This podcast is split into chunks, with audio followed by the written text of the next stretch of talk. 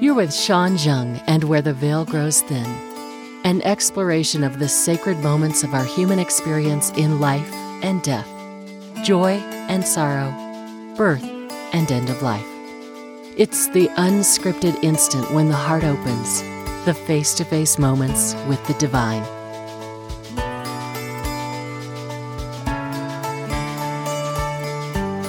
When I was still working in hospice, I loved using stories as a way to help keep our board of directors connected to those of us in the agency that they were helping.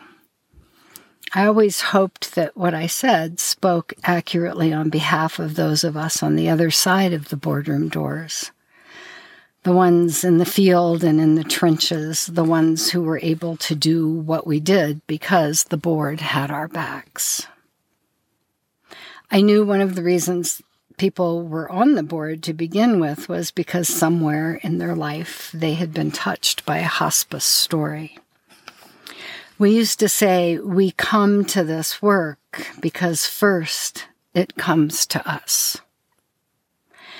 So I would bring stories to help them feel connected to the miracles, the joys, the sorrows, and the moments of unspeakable tenderness that occur as a result of the work that happens.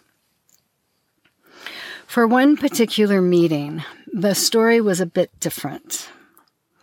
We had just had one of those runs of deaths that our nurse, Barb Bush, always described as the mothership hovering above the valley, plucking people up.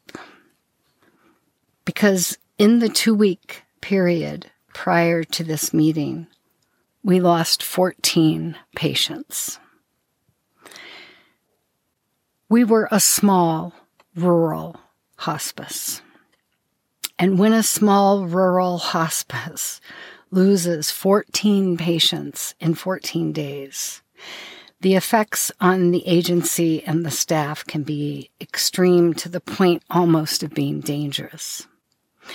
We had all been rocked to the core and we were all exhausted. It was during the holidays, as sometimes happens, and more staff than usual were out and away with their own families. We were kind of a skeletal crew to begin with, but we were especially skeletal for that period of time. So, as part of how I chose to honor the impact for my coworkers, I prepared something for a staff meeting that I then chose to bring to the board. Many of these podcasts are based on stories that once were shared with our board of directors.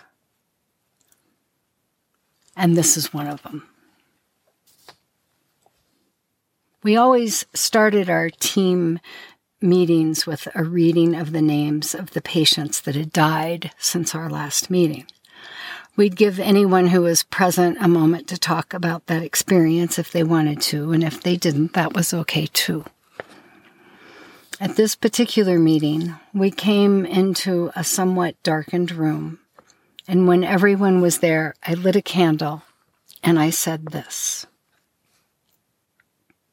Today, I light this candle for all the caregivers who are sometimes the forgotten angels.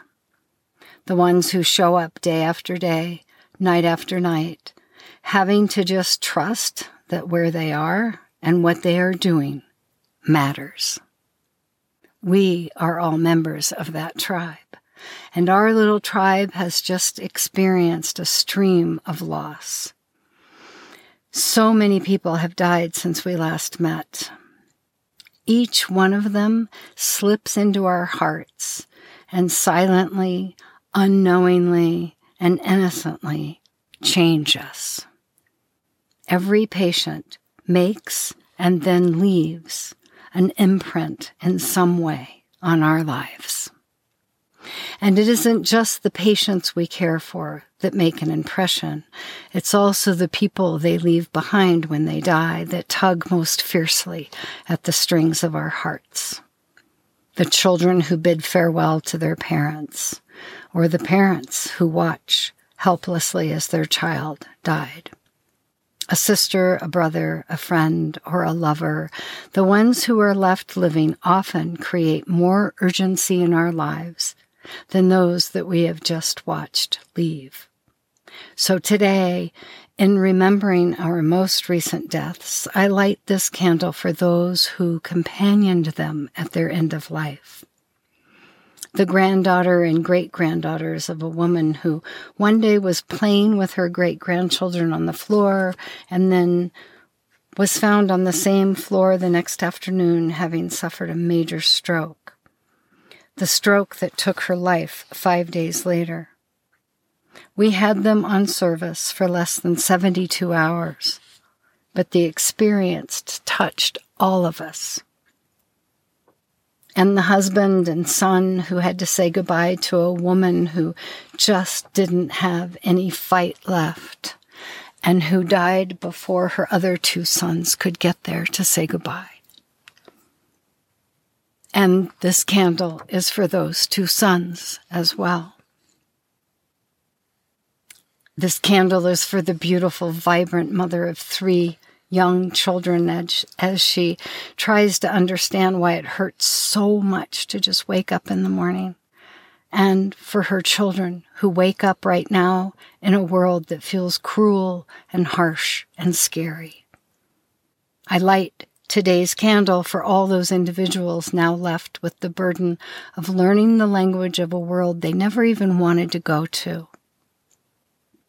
And included in that are each one of us. Because we also suffer in these losses. This candle burns for us as well. We all deserve the tenderness and respect extended to the families of the patients who die on service with our agency, and not just those of the agency that sit around the table in our staff meetings, but also those from the agency who don't attend these meetings our aides, our volunteers, our office staff, and the valued members of our board. We are well served when we take time for one another around the loss of patients. When we take time to acknowledge the loss in our own lives, in our co-workers' lives, and in the lives of those in our communities when we acknowledge for the aides that they have lost someone they cared for and cared about in the most intimate of ways, acknowledging the people who deliver and retrieve the hospital beds and the oxygen concentrators when a patient we have cared for together dies. Acknowledging for the physicians who entrusted us with caring for their patients, many of whom they have had relationships with that span decades. And also acknowledging the coroner and the funeral director who take up where we leave off to tenderly and with gentle kindness tend to the final care of our patients. I can say all of this because I trust that the ones who are released are good and it's the ones left behind that need love and care. At this point in the meeting, I would then read the names of the patients who had died, pausing at each name so that anyone who was there could say something if they wanted to. At this particular meeting, as the 14 names were read, the tears came and the words came, and the laughter, and hopefully some small sense of completion. All necessary to being able to move forward. We are almost all caregivers in some capacity at some point in this life. When it is your turn, please find your ballast, find your lifeline, and hold on. Find the person you feel safest with and ask them to be ready to bear witness to your grief or to share in it with you. Please don't try to do it alone. There is nothing as hard as feeling alone in grief, and there is nothing weak about admitting that the grief is there. This is Sean Jeung Thank you for sharing this time with me, and I hope you'll join me again where the veil grows thin. Until then, may peace be a constant thread in your life.